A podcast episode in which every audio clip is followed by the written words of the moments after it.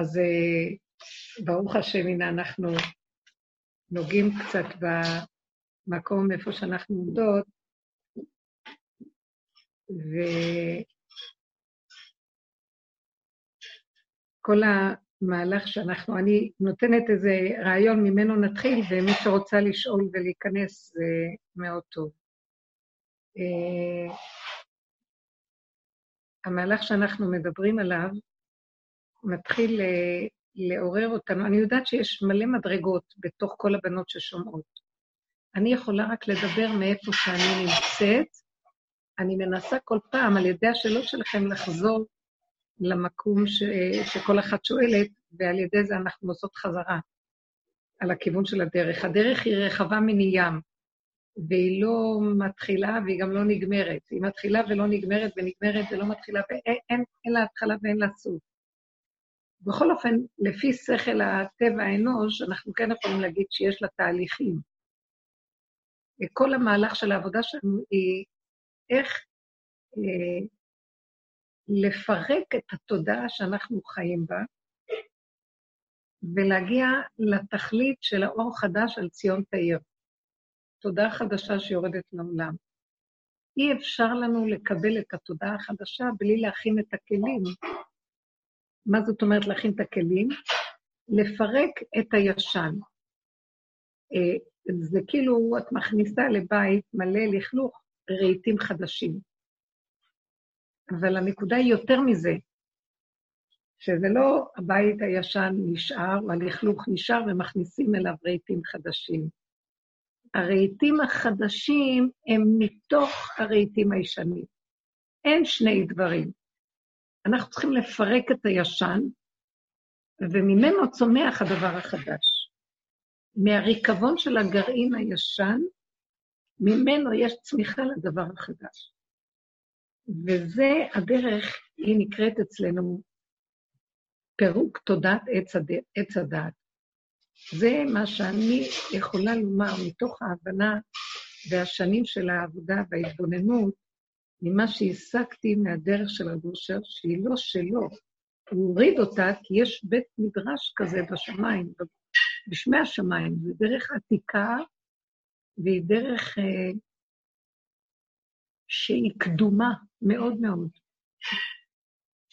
היא דרך לפני הבראשית אפילו, היא הדרך שהיא השורש לכל הסיפור, מדוע יש את הסיפור כאן, העלילת דברים על כדור הארץ? מדוע אדם הראשון אכל מעץ הדעת? ומה קרה כשאחרי שאכלנו מעץ הדעת? אז המהלך הזה שאנחנו מדברים עליו, הוא כדי לחקור ולהיכנס בהכרה איפה אנחנו חיים, ומה אנחנו רואים, שכולנו שבויים בתודעה שהיא בעצם היסוד שגורמת לכל הסבל והאיסורים של החיים שלנו. לא שיש באמת סבל ואיסורים בעולם, זה כן, זה יש, בגלל שהתודעה עצמה גורמת, אבל באמת אין שום דבר, זה הכל דמיון אחד גדול. התודעה, זאת אומרת, משהו מתלבש במוח שלנו ומשכנע אותנו שזאת הבעיה, צורת המחשבה שלנו, צורת הפרשנות, ההבנה שלנו, צורת המשמעות שאנחנו נותנים לדברים, צורת ההתייחסות שלנו לדברים. הזווית ראייה שלנו של הדברים, זה מה שגורם לנו את האיסורים. כי בנתונים עצמם, הכל בסדר. זה מהלך שאנחנו, עם השנים, שמנו פנס והתחלנו לפרק. תודעת עץ הדעת היא כולה שלילית. מאיזה כיוון? עץ הדעת טוב ורע. גם הטוב שלו הוא שלילי. מאיזה זווית הוא שלילי? יותר טוב הטוב מהרע. פה בעולם, אחד מול השני, יותר טוב להיות טוב מאשר רע. אבל לתכלית הכללית של הכל, גם הטוב שאנחנו משתמשים בו, הוא יתהפך אחר כך לרע. ואחר כך נהפוך אותו לטוב, ועוד פעם הוא יתהפך. כי התודעה הזאת, היא לא נגמרת. זאת אומרת, הטוב, הרע יונק ממנו, ומפיל אותו. והטוב, הרע, אין לו קיום מצד עצמו, רק הוא יונק מצד הטוב. וכל הזמן שאנחנו זזים מטוב לרע, יום אחד עושה טוב, מחר עוד פעם זה יפוי ויהיה רע, ועוד פעם, אם לא רע, אז לפחות, אם יש היום עלייה, מחר תהיה נפילה. אז נמצא שהעולם הזה לא נגמר במהלך שלו, התודעה הזאת. מה אנחנו מנסים לעשות? להתחיל לעקוב ולראות. הבעיה היא לא בנתונים של החיים שם, הבעיה של ההתרגשות שלנו מהם, והצורה שאנחנו נותנים לזה את הפרשנות, המשמעות, זה מה שיוצר את המהלך של האיסורים. מפי עליון לא תצא הרעות והטוב, כתוצאה מעץ הדעת והצורה של החשיבה, ככה אנחנו חיים.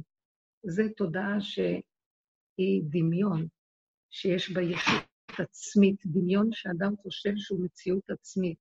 יש בה רחבות, כל דבר קטן הוא מתרחב, יש ביסוד הפירוד, מנקודת אמת, נקודה קטנה אחת של התחלה, תמיד יהיה אחר כך 10 חתיכות ו20 ו100 ו1,000, והכל מתרבה והולך, כאשר הכל הוא ביסוד הראשון שלו, נקודה אחת, מהנקודה נהיה מלא נקודות, קו שלם, הקו מורכב מנקודה, עכשיו יש קו אופקי, קו אורכי, קו רכבי, כל הקווים שורשם בנקודה אחת. פתאום זה נהיה משולש, מרובה, משושה, מתומן וכן הלאה. נקודת זמן אחת של רגע נהיה מלא מלא זמנים. ההווה הוא הדבר היחידי שיש, אבל התודעה מסדרת עבר, עתיד.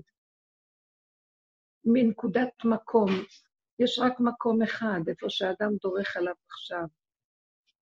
אבל במוח שלנו יש מקום זה, יש מקום אחר, יש ארץ רחוקה, יש ארץ קרובה, יש מדרגות, יבשות, ימים, הרים, מקומות וכן הלאה. וככה אנחנו חיים. האמת שבסוף הכל יתהפך. וכולם יגיעו לנקודה היסודית הראשונית, שזו השאיפה של הדרך שלנו, לפרק את הכל ולהישאר בכאן ועכשיו, ולהיכנס לשלווה של אין לי כלום רק כאן ועכשיו, אם כן, למה לי לסעול על הרגע הבא? ואם אני עכשיו נמצאת פה, אז אם אני מקבלת ידיעה מחוץ לארץ, למה לי להישבר ממנה? כי כרגע אני פה. אמנם זה נכון, זה קשה, כי אני פה, אבל בוא נגיד שיש לי משפחה שם, ויש לי איזו ידיעה ממשפחה שם. אז הידיעה הזאת שוברת אותי. אבל בסופו של דבר, לבסוף, הבן אדם יגיע למקום שהוא כל כך יישאר ברגישות הדקה הנקייה הראשונית, כמו תינוק, שהוא לא ידע כלום, ואז יש לו חיים טובים. וזה החיים שהשם רוצה אותנו שנביא בבחירה. לא שאנחנו תינוק, אבל אנחנו מבוגר שהביא את עצמו בבחירה לתודעה של תינוק. וזה האדם המאמין, שיש לו נקודה אחת קטנה, והיא, הוא נשען עליה, והיא מתחדשת לו כל רגע, הוא נוגע ביסוד האלוקי, ביסוד של העכשוויות, היסוד של הנוכח כאן ועכשיו, של אין עוד מלבדו, ומה לא בהדקפשא דרחמנא, למה לא לשים את הראש בדברים שהם גדולים עליו? תודעת עץ הדעת שכנעה אותנו כשאכלנו ממנה והייתם כאלוקים, כל הזמן להידמות לאלוקות ולרדוף אחרי דמיון של גדלות, ובאמת אנחנו שם, מאחר ואכלנו מזה, אין דרך לצאת, כמו השואל שנכנס לקרן, ואכל ואכל ואכל ואכל, אחר כך ראה שהוא לא יכול לצאת, אז הוא התחיל לרזות ולרזות ולרזות ולרזות, עד שיכול היה לצאת. אז זה המהלך שלנו בעבודה הזאת. אנחנו אכלנו והתרחבנו עד כדי התפקעות, שהתרבות שלנו, פשוט שברה את עצמה, והמהלך שלנו בעבודה הפנימית, איך לפרק את זה בצורה חכמה, החכמים נכנסים פנימה ומתבוננים, ואומרים, אני לא מחפש שהמציאות של העולם תשבור אותי, אני רוצה לשבור את השעה אחת קודם, אני רוצה לשבור את השורש ממנו היא נובעת, אני לא רוצה לשבור את המציאות שלי, אני לא רוצה שהיא תשבור אותי, אז הקם עליי, להורגי, חס ושלום, הקום עליו אני שעה אחת קודם. אלה שעובדים בנפש בדרך שלנו, הם לוקחים את הדרך ואת הכלים שלה, וזו עבודה שאליהו נביא יכול להראות לנו 3 ימים לפני בוא משיח, שזה בחינה של 3 מצבים. מי שכבר עבר את המצב הראשון בשלילה של העולם, אחר כך סור מרע ועשה טוב. החלק השני לוקח לעשות, לברר את הטוב מן הרע. יבוא אליהו, חלק השלישי, ויגיד, בוא ניקח את הטוב ונתבונן, בוא נשים עליו פנס ונפרק אותו. כל כולו מלא נחשים ועקרבים, נגיעות, חרדות, נגיעות, בוא ניקח את המילה נגיעות, נגיעות עצמיות, זאת אומרת, אני לא עושה שום דבר בעולם, בתודעה של החיים פה של הצדה, מבלי שיש לי איזה אינטרס, נגיעה. אני לא יכול לעשות שום דבר לשמה באמת. אמונה זה דמיון, זו מילה שהיא דמיונית אצלנו, היא אין אמת פה, אין לאנשים אמונה, אמת ואמונה זה מילות נרדפות. אין אמת פה ואין אמונה. יש מחשבה על אמת, יש מחשבה על אמונה, ונדמה לי שאם אני, המוח שלי מקיף את המילה אמת, אני מבין אותה. ואם אני מקיפה את המילה אמונה ואני מבינה מהי, אז אני כבר באמת ובאמונה לא. בין הידיעה וההבנה לבין לחיות את המילה, יש פער עצום. וכל העבודה שלנו היא להתחיל להבין, שכל היום אנחנו רק מקשקשים וקשקשים, גובה של מושגים, בניסיון הכי קטן, בשעה הזאת אנחנו רואים מי אנחנו באמת. איזה אמונה, חרדה מציפה אותנו, כעס, רוגז, שנאה, קנאה, נקמה, נצחנות, וכחנות, אני מוכרח להתווכח כדי להראות לכולם שאני צודק. למה אני צריך להתווכח, להראות לכולם שאני צודק? שני בני אדם מדברים. אז יש שעה כזאת של לימוד ושל דיבור ברמה השכלית וההבנה. אז אנחנו, אני אומר דעתי, הוא אומר דעתו, ואנחנו מנסים להבין אחד את השני. מדוע אני גם יכול לחלוק עליו ולהגיד לו דעה אחרת? וכחנות זה שאני כבר לקחתי את המידה של השיחה, שאנחנו משוחחים ויוצרים בינינו קשר של תקשורת בדיבור, על איזה רעיון נשגב או משהו, וכחנות הופכת את זה להתקצנות מידתית. אנחנו כבר רוצים לנצח את השני, שהוא ידע שרק הדרך שלי צודק. עכשיו, נכון? יש לי איזה מצב שאני יודע שאני צודק. דעתי נכונה יותר, ככה נדמה לי. אז החוכמה שלי איך להביא את זה לשני, על מנת שהוא, אני אשכנע אותו בצורה נכונה, אני אביא לו חכות, אני אביא לו דוגמאות, אני אביא לו אסמכתאות מכיוונים אחרים, ועל ידי זה, באיזשהו מקום, אני אנסה לשכנע אותו, ולהוכיח לו בצורה נבונה, חכמה, שבאמת הצדק איתי. והיה והוא הצליח, לעשות את זה לי, ולהראות לי שבעצם יש לו זווית ראייה, הוא מעורר לי איזו נקודת אמת, שאני לא חשבתי, אז בוודאי שהוא זה, שכרגע ניצח בוויכוח, אבל זה לא נצחנות. הוא הוכיח לי שמה שהוא אומר אמת, מתבטלת הדעה שלי, והדיבור שלי מתבטל לאמיתה שלו, לאמת שלו, כי הוא יותר באמת ממני, ובני אדם בעלי מדרגה מכירים את זה ונכנעים. מה עושה הנצחן? בכל מחיר הוא ינצח. בכל מחיר הוא יתווכח. הוא יעלב, הוא ייפגע, הוא יעזוב באמצע, אם השני יחלוק עליו, אם השני לא יבין אותו, ויכול להיות שהשני באמת תקוע ולא מבין אותו. אבל החכם האמיתי, מה עושה? הוא נרזה מידת נצחנות. אם הוא לא מצליח לקלוט אותי ולא יורד לסוף דבריי, מדוע אני מכריח אותו? להיות יכול, מדוע אני מרגיז אותו? זה לא נקרא לימוד, זה לא נקרא שיחה, זה לא נקרא שיש לנו קשר משותף באיזה נקודה, אז מפסיקים. אז לפעמים אתה לא יכול להפסיק את השני, הוא מתחיל להתלהם, אז תגיד לו, אתה צודק. העבודה שאנחנו עושים היא להגיע לנקודת האמת, לא למידה שתתגבר בכוח, לא לכוחנות שנכנסת במידות ונתגבר. תודעת עץ הדעת היא אינטרסנטית, היא רוצה להרגיש שהיא יותר. בוא ניקח, יש שני מהלכים. מהלך אחד זה המידות החיוביות כביכול שבאדם. מהלך שני השליליות. בוא נגיד מה אנחנו יכולים להגיד בחיוביות. החיובית יש בה גאווה, כוחנות, רצון לכבוד, ישות, נצחנות, לקחנות. מה השלילה?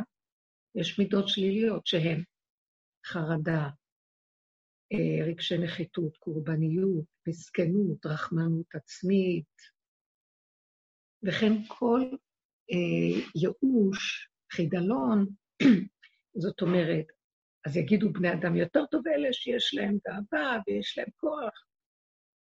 לא. בין הגאווה לבין הייאוש אין שום משהו שתאמר שזה יותר טוב מזה. זה נבלה וזה טריפה. כי שניהם, מה המשותף בהם?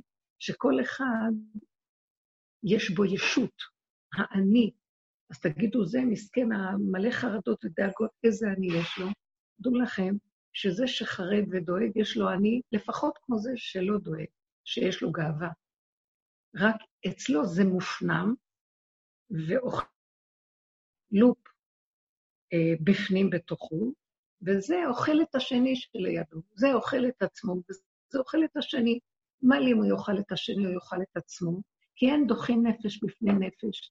זה אוכל מישהו ומפיל אותו, וזה אוכל את עצמו ומפיל אותו. מה אכפת לי את מי? אבל הוא מזיק, הוא גונב, זה גונב את עצמו, זה גונב את השני. מה משנה לי את מי? העצמיות נגנבה. וזה נקרא תודעת וצדד. והוא מלא אינטרסים, ומלא נגיעות ושוחדים עצמיים. מה עושה העבודה שלנו? שמה פנס על הדבר הזה, מתחילה לראות. אז כל תנועה רגשית שיש לנו, בוא נגיד אפילו אדם אינטלקטואלי שחושב מחשבה, והמחשבות שלו, הוא בא מתווכח עם חבר משהו, אז הוא מתרגז על החבר, או הוא מקנה למה השני יש לו השגות יותר גבוה. אז שיקח את הכוח, אם הוא עובד בעבודה שלנו, שיקח את הפנס, ויסתכל על הרגשיות של עצמו, וישים לב ויאמר, תראה איך אני נראה. בדרך כלל הבן אדם הזה יהיה מאוד מאוד כאוב למה השני יותר, הוא יקנה, הוא יצדיק את עצמו שהוא בעצם יותר חכם מהשני, או שהוא ייכנס למהלך, אם הוא לא יהיה כזה כל כך מוחצן ובעל גאווה, אז הוא ילך לרחמנות, המסכנות העצמית שלו, כלום לא הולך לי, כולם יודעים יותר ממני, אני כל כך כלום אחד ואפס אחד גדול, מה עוזר לי השכל שנתנו לי, אני לא נחשב בעולם. שימו לב, היא מחלה, תוכנה של עץ הדעת, היא הורגת את הבן אדם, המטרה שלה, היא שונאת את האדם ומבקשת להעבידו. איך? היא יונקת ממנו, מוצצת לו את המיץ. בהתחלה נראה שהיא מטפחת אותו, מגדילה אותו, מצליחה אותו כביכול, אבל באיזשהו מקום היא מצליחה אותו כדי למצוץ לו את המיץ ולאכול אותו. כמו סיפור עם עם הנזל וגרטל, עם המכשפה שהשמינה אותם כדי לאכול אותם אחר כך. היסוד של אותו סיפור מושתת על הנקודה הזאת. כי הטבע של השלילה של עץ הדת, הטבע שהוא יסודו שלילי, כאשר אמר, אל תאכלו מעץ הדת. לא מהטוב שלו, לא מהרע שלו, מכל עץ הגן אכול תאכל. יש להם הוראה אפילו לאכול. עץ הדת טוב ורע, לא תאכלו ממנו. כי ביום אוכלך ממנו מות תמות. מות תמות. זאת אומרת, המציאות של עץ הדת, גם הטוב שלו, גם הרע שלו, יש בו משהו בתודעה שאנחנו חיים ביסוד שלה, שהיא הרסנית, מטרתה להרוס, להחריב, להשמיד, לאבד את המציאות של האדם. היא יונקת ממנו, בהתחלה היא באה ברוחני שלו, והיא מפתה את הבן אדם, מכניסה אותו לתרבות, ואחר כך היא נכנסת ומתגשמת דרכו, כי הבן אדם מאמין לה, הוא נותן לה מקום. אז היא נכנסת ומחלחלת מהשכל שלו, לרגש שלו, למידות שלו, לאט לאט, היא מוצצת ממנו והוא כבר משועבד לה, כאילו עשו לו שטיפת מוח, מה שנקרא, והוא כבר משועבד. וכל העבודה שלנו להבין, כשיצאנו מארץ מצרים, בגאולה הראשונה, גאולת מצרים, השם ריחם על עם ישראל, מצרים מסמלת את תודעת עץ הדת, ומצרים שעבה את עם ישראל אליה, ושיעבדה אותם. זה לא בדיוק היה רק שיעבוד של חומר ולבנים וטית ובוץ, זה השיעבוד של המוח שמשעבד את את האובייקט שנמצא סביבו לתועלתו העצמית, ולמחוק לו כל נקודה עצמית יחידנית, עד שהוא יהיה לגמרי כפיל ומשועבד לה, ואין לו מעצמו כלום. ובעצם בתורה, תמיד הכלב נחשב כהבהמה הכי חיה, הבהמה הכי בזויה. לכלב תשליכון אותו, כן? נבלה, טרפה, לכלב תשליכון אותו. כי יש משהו בכלב שאין לו עצמיות מעצמו. הוא משועבד לבעליו, הוא מחפש לו כל הזמן אדונים ובעלים. הוא תמיד מחפש מישהו ללכת אחריו. אין לו מעצמו. הוא מכר כביכול את העצמיות שלו לאדונו.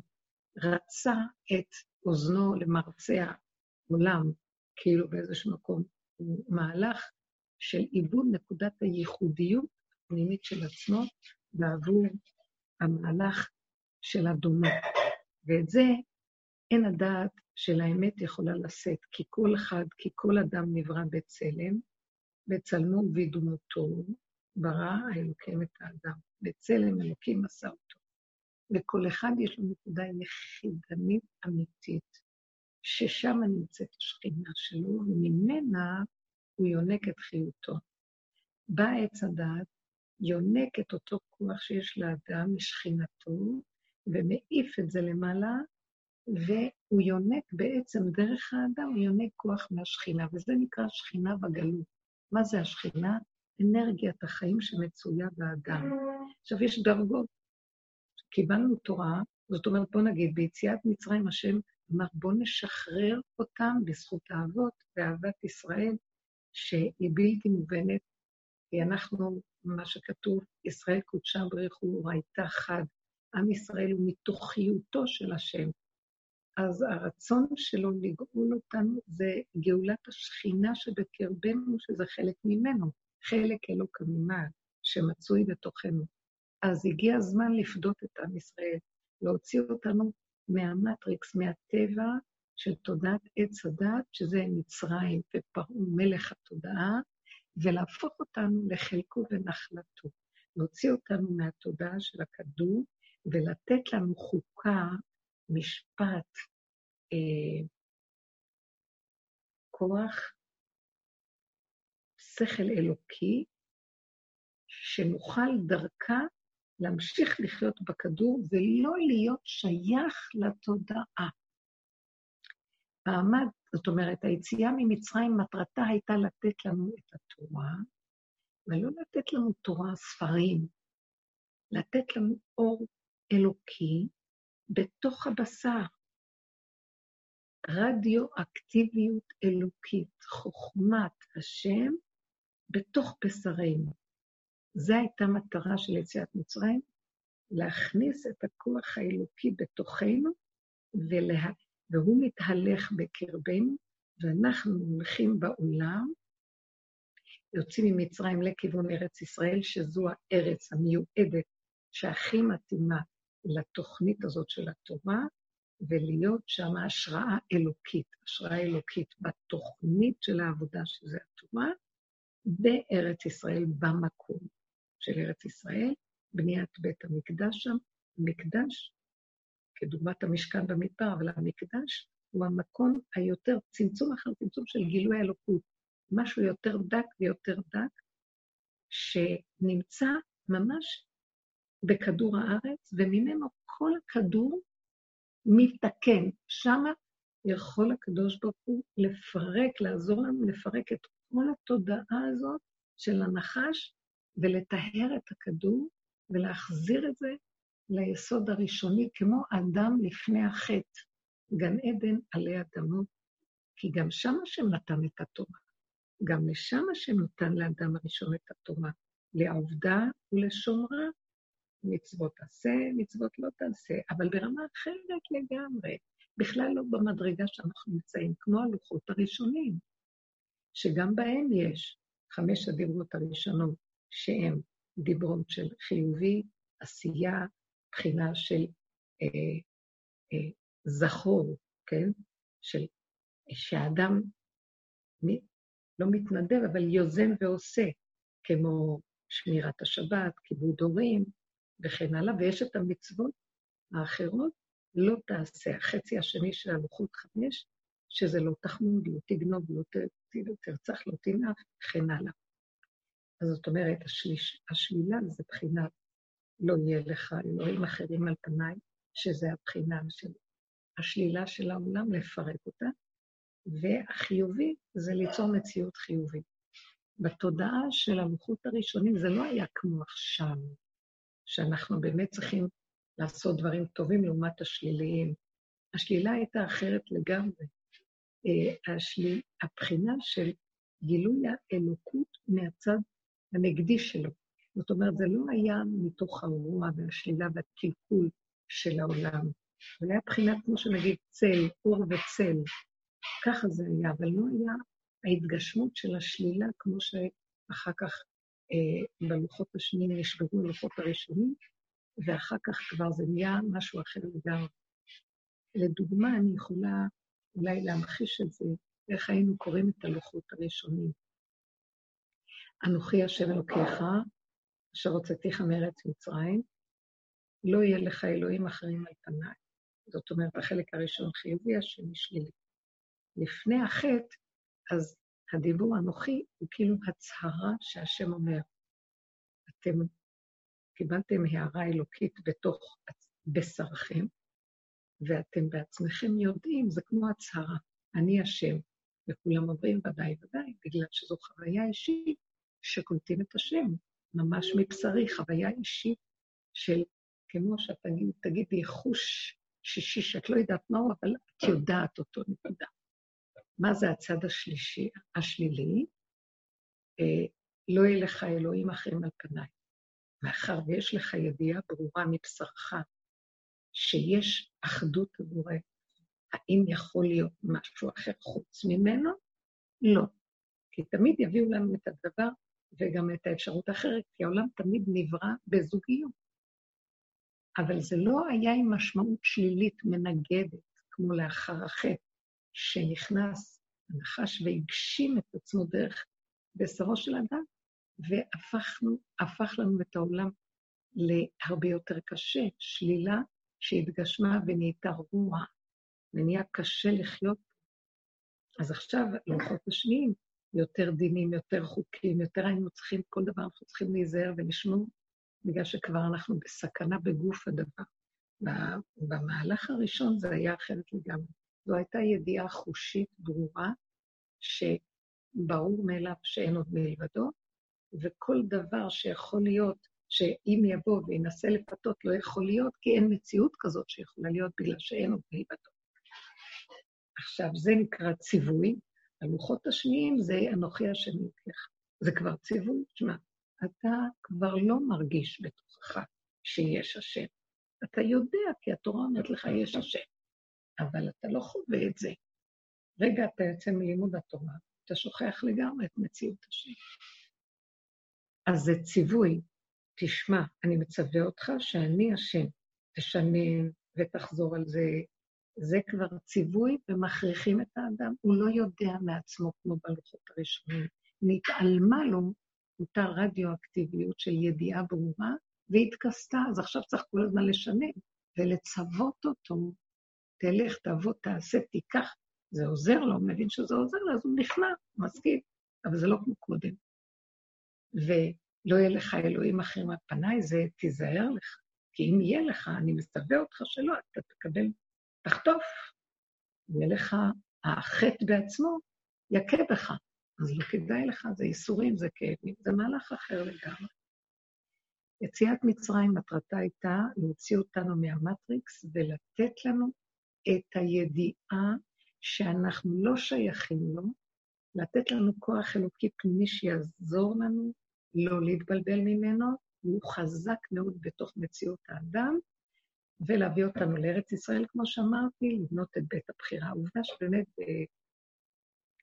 שירת הים, אנחנו אומרים, שיר אז ישיר משה ובני ישראל את השירה הזאת להשם אחרי שהם יצאו ממצרים. השירה להשם כגעגוע, סוס וחבור ומה בים וכן הלאה. בסוף אנחנו אומרים ככה, נכון לשבטך פעלת, השם מקדש, השם כוננו ידיך. נכון, בסוף השירה של יציאת שירת קריאת ים סוף. מה קשור בכלל? נכון לשבטך פעלת, השם מקדש, השם כוננו ידיך. ואני אחזור על זה כדי לתת לנו את המהלך היותר מבורר.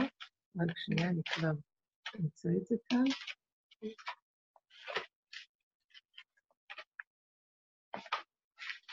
אני אקרא את זה לפחות, שזה יהיה יותר ברור. כן, הנה כאן. אז נבלו אלופי אדום, אני לוקחת את הפסוקים הקודמים. אלה מואב יוחזה מורד, נמוגו כל ישבי כנען, תיפול עליהם מתה ופחד, וגדול זרוך היבוק אבן, עד יעבור עמך השם, עד יעבור המזוקנית. תביא אמו ותתאמו בהר נחלתך. נכון לשבטך פעלת השם, אתה יוציא אותנו ממצרים כדי להביא אותנו ולתחת אותנו בנחלה שלך, שזה ארץ ישראל. אחר כך, נכון לשבטך פעלת השם בארץ ישראל, מקדש השם כוננו ידיך.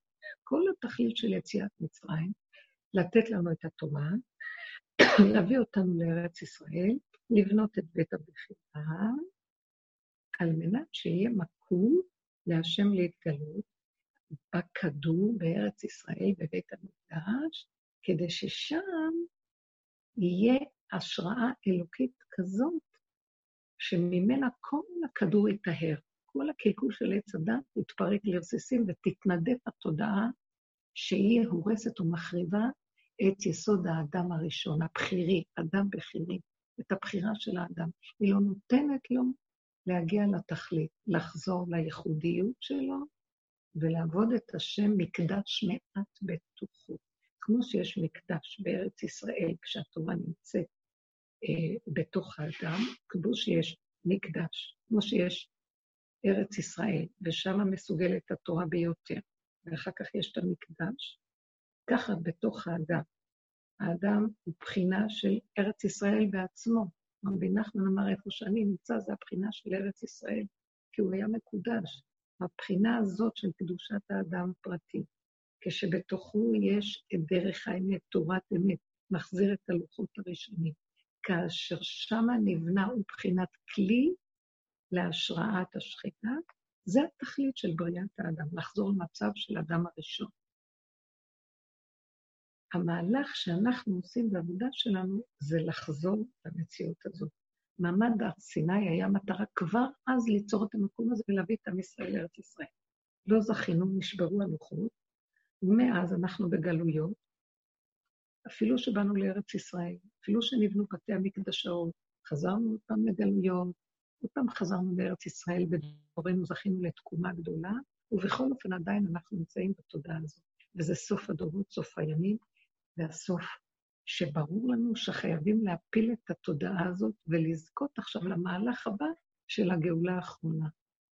מה שלא הצלחנו בלוחות השניים, להחזיר עוד פעם את המצב של הלוחות, של המצב ללוחות הראשונים. כלומר, לפרק את תודעת עץ הדעת החיובי שבה, כי זה מה שעשינו כל הדורות, אנחנו בחיובי, אבל אנחנו לא באמת, באמת, אנחנו מסתתרים בחיובי, ויש לנו ישות וגניבת דעת מאוד גדולה, כמו שהסברתי לכם עם הדוגמה של הוויכוחים והנצחנות.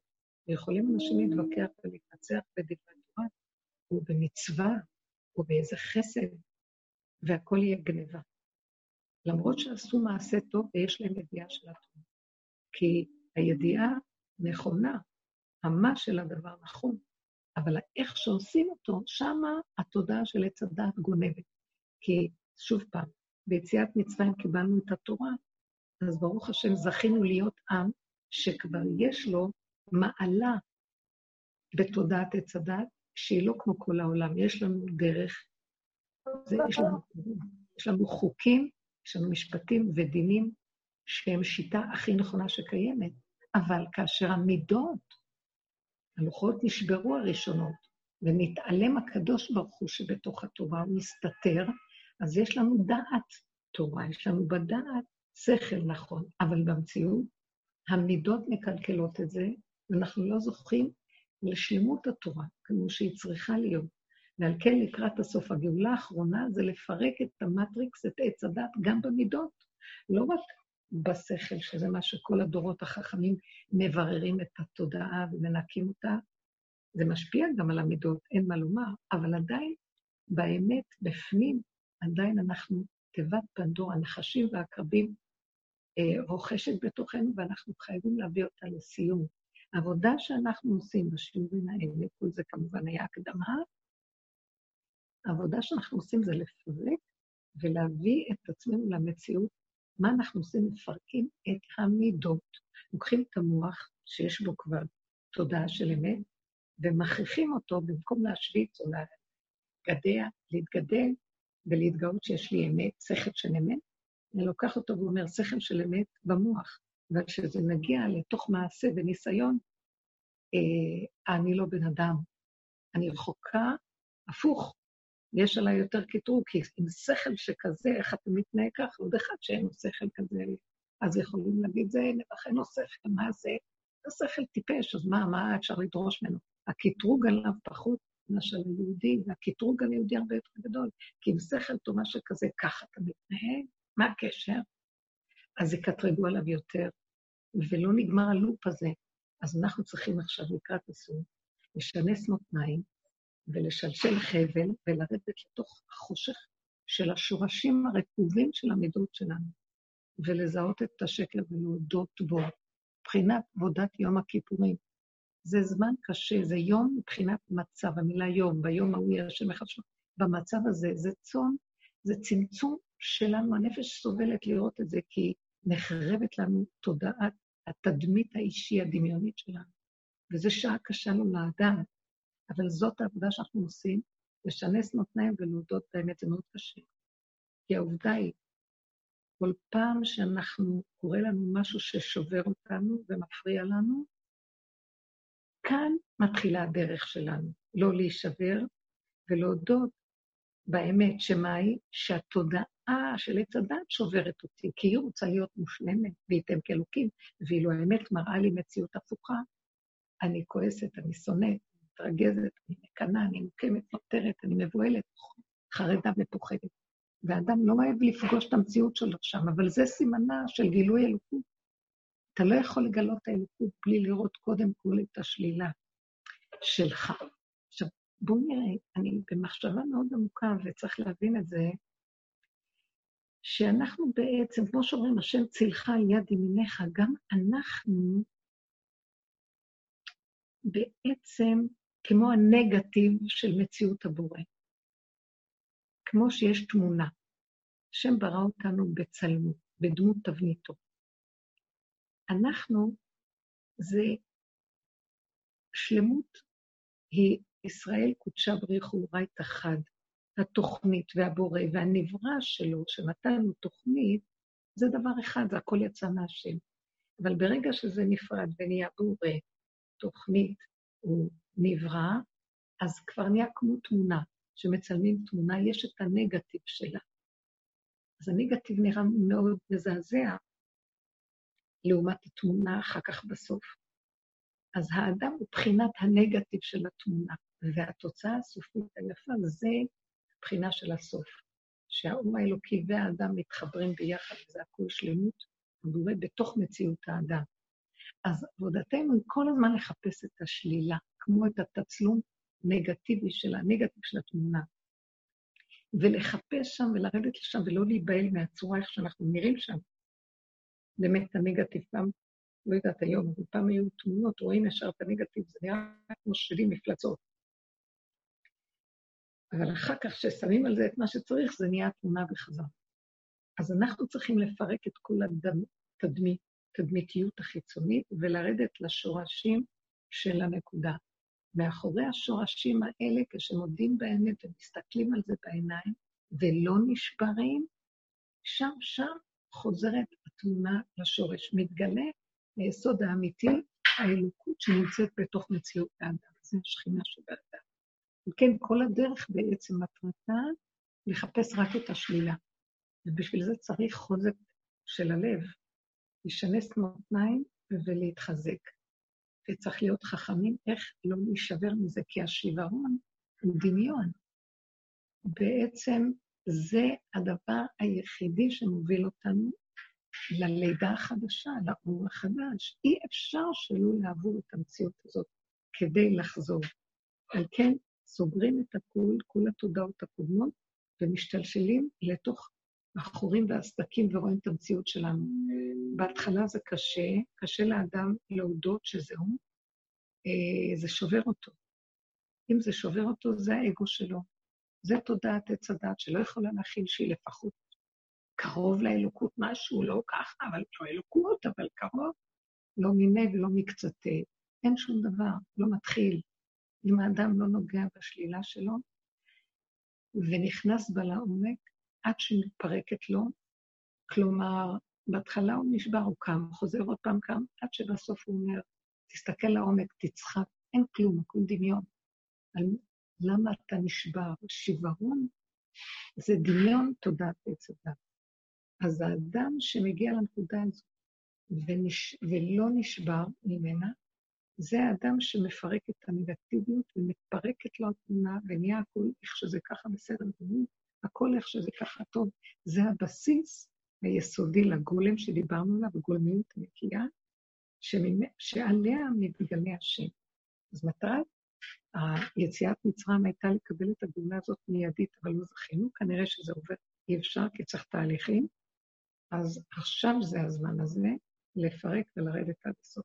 עבודת אליהו הנביא זה הפירוק, זה הצמצום, זה מודה ועוזב ירוחם. עד ושבת עד השם אלוקיך, תשובה אחורה, אחורה, אחורה, אחורה, התפרקות, עד שמגיעים להכרה, אני לא יכול להיות אחרת. והנגטיביות שאני רואה בי, הנגטיב של התמונה שאני רואה, זה ככה זה.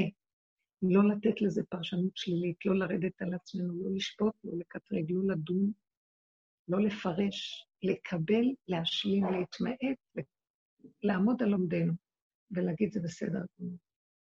תדעו לכם, כל הדרך מתחילה רק שמשהו לא מסתדר לנו. אם שם אנחנו לא נשברים, אז הכל בסדר. זאת הנקודה שאנחנו אומרים, טוב, אם יש הפסקה, יש התנגדות, יש הפרדה, משהו לא הולך בתהליך כמו שאני רוצה, מהשם הדבר, כי הוא רוצה עכשיו לנסות אותי, אם אני פרקתי את האחיזה החיובית, בתדמית החיובית, ואני רוצה לחסות ולהיות משהו. או אני עומד על עומדי ואומר איך שזה ככה זה בסדר. זה מחיית העמלק שלנו, זה השבירה של הישות, זה המחיקה שלה, היא הלא דמיון אחד גדול. זה תהליך ואי אפשר בבת אחד, זה מהלך נפלא. אם אנחנו נכנסים לעבודה הזאת, מעט מעט הגרשנו מפניך, אנחנו זוכים לשלוות הנפש, שזה שווה את כל המדרגות ואת כל ההישגים שיש בעולם. שלמה המלך אמר, אף חוכמתי עמדה לי, כן? במשלי, זאת, בקהלת, זאת אומרת, באף, ברוגז, בייסורים, בכאבים, החוכמה שלי עמדה לי. אבל לאחר והגעתי לנקודה, אין יותר ייסורים, אין כלום. סוף דבר הכל נשמע, את האלוקים הרע ואת מצוותיו שנור כזה כולה, מה הכוונה? כלפי חוץ תתנהל, מה שמבקשים לך, בפנים תחלל, תפרק את כל האחיזות החבדות, הדתיות החרדה היא שקר. אני לא, בהתחלה היא טובה, כלפי חוץ במדרגה הראשונה, היא עוזרת לי לא להיות מופקר, אז אני צריך לפחד, אם אדם לא פחד עושה מה שבא לו, הוא לא טוב. אבל אדם שנכנס פנימה ורואה שהפחד שלו הוא פחד, הוא מחפש המדרגה, הוא מחפש אחיזה, כי הוא רוצה לתדמית שלו, כי הוא מפחד שלא יהיה לו עולם הבא. נכון, למה לא? כדאי לנו לפחד שלא יהיה לנו עולם הבא. זה פחד טוב, אבל באמת באמת הפחד היותר גדול, זה גם את הפחד הזה לפרק ולפחד, שאני לא אתנתק מהשם יתברך, לא מעולם הבא. כי אני יכול לפחד, אני חוסר מדרגה, אבל אני לא, אני אחוז בזה שאני רוצה מדרגה. הדרגה יותר נכונה, אני לא רוצה שום מדרגה, ואני קרבת אלוקים איתו, ויש לי את השם, ואני נושם כאן ועכשיו, ועל כל רגע אני אומר לו תודה, זה העולם הבא שלי כבר פה. הוא רוצה פה מהעולם שאנחנו נביא לו את העולם הבא לפה, שנוריד אותו לארץ ישראל, לגן עדן פה עלי אדמות, כמו שהיה אדם ראשון. ולא צריך לחכות עד עולם הבא. עולם האצילות הוא עולם הבא פה. בוא נפרק את כל השקר ונחזור לחיות בפשטות, בהכרת הטוב, בקטנות והתמעטות, בשמחה, כמו של תינוק. שלא חסר לו דבר, נגמר החרדה, נגמר הפחד, תמו שנות היגע, והעיצבון והחידלון של הדמיון של הצבא, כל הזמן משדר לנו ומחליש אותנו, מפיל אותנו, שזה החולאים פה בכדור. אם נגיע למהלך הזה של הפירוק, הבן אדם הזה הוא כלי יותר גבוה מכל, אם אני כבר יכולה להגדיר גובה נומך, שזה כבר לא מעניין אותנו פה, אבל רק להגדיר את זה, זה יותר גבוה מכל העולמות והמדרגות, כי השם יתברך ברא את העולם, כי הוא התאזן להיות שתהיה לו דירה בתחתונים. הוא ברא את הכדור כדי שעם ישראל, לגאול את עם ישראל מהמטריקס, ממצרים, להביא אותם לארץ ישראל, שיהיה לו כאן מקדש מעט, והנה כל הסיפור הזה, השם רוצה כאן לגור, מה בחר לו השם יתברך? חסר לו עולמות, אין סוף מלאכים, אין סוף מדרגות, לעולמות שסוגדים לו במערצים, מה הוא חיפש בכדור הקטן הזה? הוא מתאווה למקום הקטן הזה, לגשמי הזה, בגשמי אחר, יותר טוב ונקי, אבל הוא מתאווה פה, וזה רצונו יתברך, שיהיה לו חוט מקשר, בריח המבריח, בריח התיכון, עמוד שמבריח מן הקצה לקצה, מלמעלה עד למטה, השם אחד ושמו אחד, לרגע אחד למעלה, רגע אחד למטה, ואין הבדל אצלותו. אבל זה היה מסע רצונו יתברך, שאין לנו להבין בזה, פה עלי אדמות. האדם הקטן בסוף, שהוא חי פה, ואומר לו תודה על זה שהוא נושם ואוכל, ומשמח בקיומו, ומודה להשם על כל מה שיש לו, בלי כל התודה העקומה הזאת שמשגעת אותנו, וחי בהתחדשות כל רגע, ולא חי בחרבתיות של הגדלות, של אחד ועוד אחד ועוד אחד, ומה יהיה ולא יהיה, וכן יהיה, מה עשיתי, לא עשיתי, עם התדמית שלו, אלא אין לו כלום, חי בנשימה כמו תינוק שמודה לאנשים שמח וטוב לו, בשביל זה התכלית של העולמות, כי השם רוצה לשכון בתוך מציאות האדם הזה. זה הייתה מציאות בריאת האדם הראשון, שהשם התאווה לשכון במציאות של הגוף הזך הזה, ואת זה התפספס, זה התפספס בגלל חטא האדם הראשון. לקראת הסוף, זה מה שאנחנו צריכים לעשות, לתקן את אותו חטא ולהביא אותו למצב הזה, פה עלי אדמות, לא בשמיים, לא מעבר לים ולא בארץ רחוקה. וכל העבודה שאנחנו מפרקים, את הכל, עד שגם אפילו עבודת השם נגמרת. כי אם יש לנו עבודה לעבוד את השם, אז אני עובד אותו, זה כבר שניים. אלא שהוא עובד את עצמו בתוכי. זה האחדות הבורא מוחלט. מתוך המקדש עצמו, אין מציאות ישותית לאדם, והשם הוא נעבד מתוך מציאותו, בתוך גוף האדם. כי אם יש גם אני עובד אותו, לכבודו, זה כבר שתיים, אני והוא. גם את זה נפרק בסוף, עד שישאר האחדות הבורא התקללות, והאחדות הבורא בבריאתו, ובעולם, והאדם הוא העולם הכי נשגב שיכול לקיים את רצון הבורא למהלך הזה, להימחק מציאות עצמית שלו, ולהביא את מציאות השם לתוכו. עכשיו זה נשמע גבוה וגדול, אני אגיד לכם, זה הדבר הכי פשוט שיש בנו, רק נפיל את הדמיון הזה של הקיום שלנו, ונצחק, אל תפעיל שום דבר לשבור אתכם, זה המהלך, האחרון שאנחנו מבקשים להתקלל באנשים וגם לעבוד אותך כבר אין לי כוח. אני אומרת לו, אני מצוות, אני קיימת כציבית עליי, קיימת לפי הסיבה. מה זאת אומרת לפי הסיבה? יש תנועה אלוקית פה והיא מזמנת לאדם את האפשרות לפעול ולעשות. לא האני של האדם מריץ אותו, היוזמה של האני לקיים מצווה, ללמוד תורה או לעשות איזה דבר. האדם לא מתנדב. בתוכו יש כוח שפועל. אז אני צריך לפרק את ההתנדבות שלי, כי ברגע שאני מתנדב, אז יש אני שמתנדב לכבודו. אני לא מתקלל. לבסוף גם את העבודה נפרק, את הכל נפרק. ונשאר עם הסיבה. הסיבה היא קדושה. היא מזמנת לנו מה לעשות. לא ספריית הערכים במוח שאומרת, חסד זה טוב, מה עשית היום? אולי תקים לעשות חסד, אולי תעשי איזה, לא התפלל, תקום להתפלל. כך אנחנו חיים בגלות. באמת הסיבה תסובב.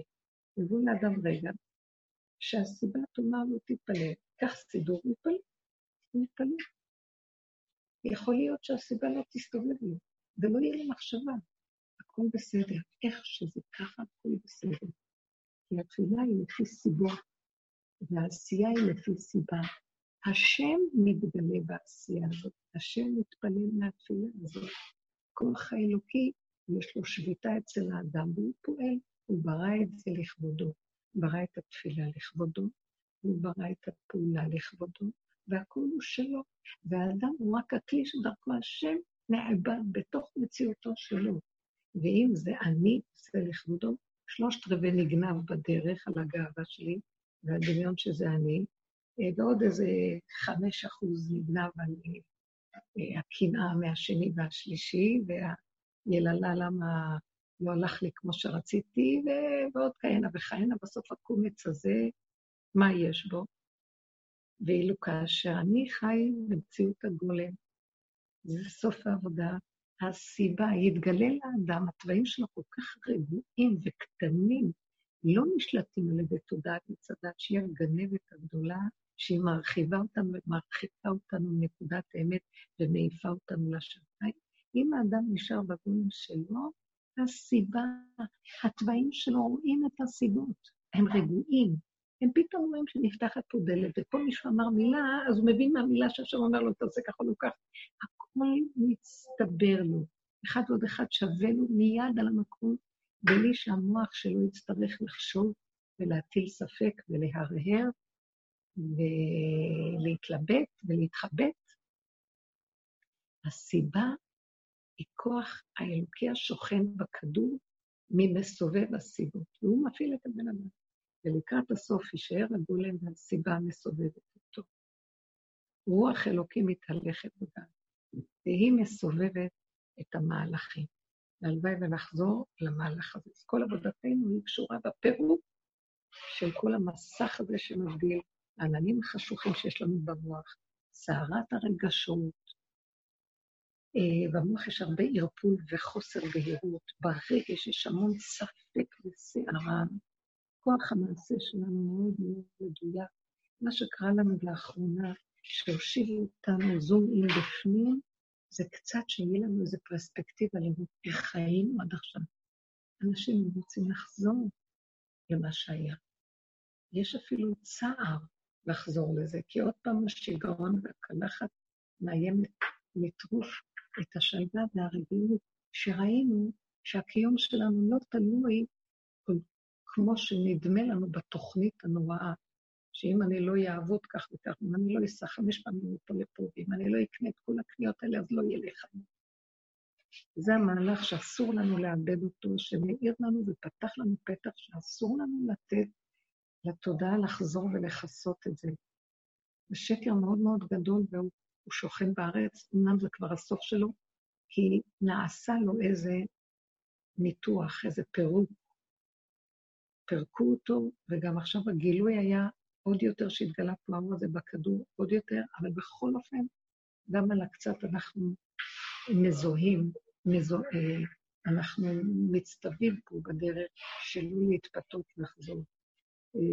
בסקר שהבית שלי אמר לי, עשו סקר, ולמה חרדי לגבי החתונות, אם היו רוצים לחזור למצב של החתונות שהיה קודם, יותר מ-70-80% אמרו שהם רוצים להישאר במתכונת הקטנה, כמו שזה היה לפני, במצב הזה שהיינו בו, ולא לחזור למצב הקודם.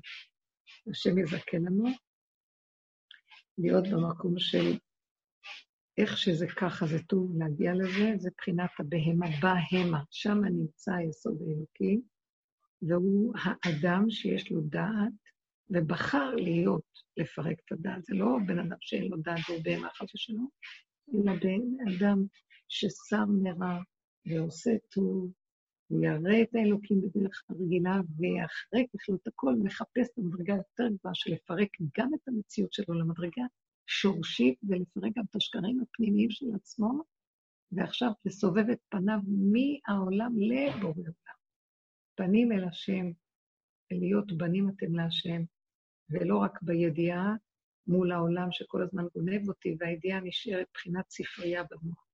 ממש עכשיו הפנים מופנות כל הזמן פנימה, להיות קשור ומחובר, ולהתחנן ולבקש שלא תעזוב אותי, ותן לי להיות מחובר איתך, מבשרי, איך זה לא כאן, לא מוכן לוותר, תשש כוחי, קלו עיניי, מייחל לאלוקיי, דרך חתחתים שעברנו כל הדורות, וגם אלה שהולכים עם הדרך, שזה לפנים משורת הדין עד הסוף, ועל פי דין אנחנו לא מצווים לחפור בנפש.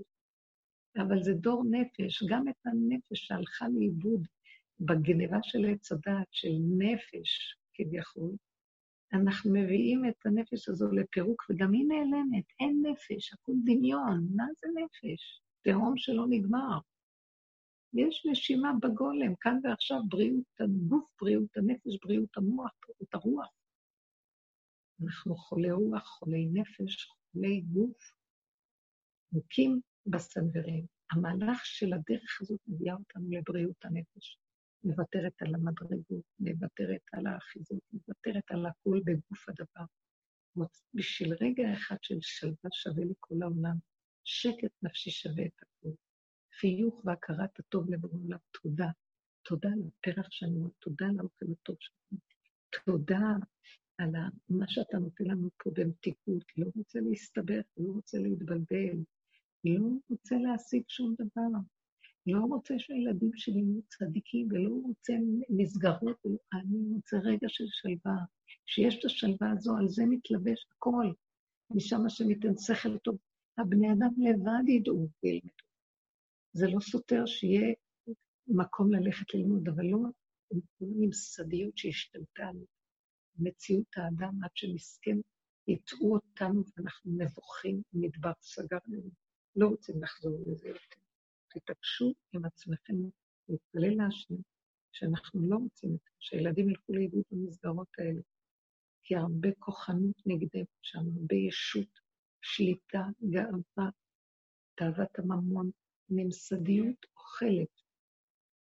קומץ אולי יש בזה נקודת אמת, אז שישבו בבתים, שילמדו במסגרות קטנות. אפשר לעשות כמה ילדים ביחד שילמדו ביחד, אפשר להפעיל אותם בצורות אחרות. לא חייב את כל ההוצאות הגדולות האלה על המסגרות האלה, כל הסבל. אם כן, אני דיברתי עד כה, אם יש לכם משהו לדבר ולשאול משהו מה. אולי יש לי דרך השאלות, איזה זוויות נוספות והעיר לנו. הרבנית? כן. הרבנית? אין אני שומעת. זאת ורד, אפשר לשאול? כן, בבקשה. וואו, קודם כל השיעור הזה, הוא כל כך אני הייתי זקוקה לו היום, שחבל על הזמן. ואין ספק שאני משוכנעת בזה מכל וכל, כאן אני יושבת עכשיו, ואני רגועה, ואני שפויה, והכל בסדר, ומהמקום הזה אני ממש יכולה לראות את השקר שבתורת עץ הדת, ואת ה... חיות והאלוקות שבתורת עץ החיים. כן. ובשלב, כשעכשיו שאני יושבת כאן בשקט ומאזינה, כולי מאמינה ונכנס לי עמוק המון המון אוויר לנשמה וללב ולריאות, אבל לפעמים באמת באמת פשוט האטרף משתולל במוח ובמערכת העצבים, ובזמן אמת יש ממש חוסר אונים. עכשיו, תודה לאל היום, בעיקר חוסר האונים הזה מתבטא ביני לביני ולא יוצא החוצה, אבל עדיין לפעמים אני יודעת שאני בתוך שיגעון, באמת אני יודעת שאני בתוך שיגעון, וזה ממש חוסר אונים ענק. אז אם יש לך איזשהו, כאילו עכשיו שאני, הכל רגוע, אז הכל נורא יפה, ואני גם, זהו, אז זה ככה... אני שומעת דרך. כולנו נמצאים במקום זה, ודאי לך, השקט והרגיעות, ושאנחנו שלבים ושומעים, זה דבר טוב. אבל כאשר בא לנו הניסיון, ואנחנו רואים, איך קראת לזה, הטירוף של המוח, באותו רגע שזה בא, זה בורא עולם קורא לך, הוא מתגלה שם. השם מסתתר, זה לא הוא, אבל הוא מסתתר מאחורי זה, ומאחורי מסך הוא מרמז ואומר, נכון שהבנת את הדרך, נהנית מההבנה, נהנית מהלימוד, נהנית מההשגה, בואי נראה אותך עכשיו, אם את רוצה לעזוב את ההשגה, ההבנה, ולהתחבר אליי ישירות. כדי להשיג אותי ישירות, את צריכה לעבור טבילת אש. בפועל, צריכה לחצות נהר. כשאת יושבת, ואנחנו בבית המדרש, יושבות ולומדות ונהנות ומשיגות, יש לנו עונג מהלימוד. כשזה, אבל עדיין אנחנו במוח, ואנחנו לא באמת במוח הרגיל, אנחנו כבר במוח יותר נכון, יותר אמיתי, אבל עדיין זה השכל שלנו, זה ההבנה של הדרך, זה ההשגה שלה, והיא משמחת אותנו, כמי שלומד תורה, שהיא משמחת את האדם ומחיה אותו, אבל עדיין זה לא האלוקות, עדיין זה לא הנגיעה בנקודת היחידה והתקעה, התחברות, התקללות לאלוקות. מתי אם כן יהיה התחברות לאלוקות? כשאני כבר לא בבית המדרש, ואני יוצא אדם לעבודתו עדי הערב, או שבמוח שלי, יש לי פתאום איזה, אני יוצאת, נגמרת דבר השיעור, חוזרת לקרוא, ללכת למטבח, לדבר עם מישהו, ומתחיל המוח להשתולל. שנדע שהשם אומר לי, את רואה בחוויה הזאת? שם אני נמצא, אני מסתתר מאחורי החוויה הרגשית הסוערת שאת עוברת, ואני מחכה ומצפה לך. אני מושיט לך יד, אבל את צריכה להתחיל את הפתח הוא שלך. פתחו לי כפתחו של מחט. את מוכנה רגע להסתכל בזה, זה מתחרף, זה משגע, זה רעש, זה שערה. בואי נגיד לכם, כמו אדם שנכנס לבית, והבית סוער, מבולגן, ילדים צועקים, ההורים, כועסים, בלנדן. והאדם לרגע נדהם, נושם לעומק, מתרכז בנשימה שלו ואומר, אל תתרגש ממה שקורה פה. אין פה כלום. פותח את הפה ואומר, אבא, זה לא אמת, זה שערה של רעש. זה רק פאזה כזאת שאני צריך לחצות אותה כדי להיכנס לחדר אחר. תעזור לי. אז הוא אומר, את נותנת את האיפוק, את נותנת את הנשימה, את נותנת את השריר בלב שלא להתפעם ולהתפעל מהשערה, את אומרת לה, לכי לעזאזל, תעופי לכל הרוחות, אין לי איתך כלום, ונכנסת בחוזק הלב לתוך המעיים שלך, קישקי שלך, ואל תתני למוח מקום, תתמקדי,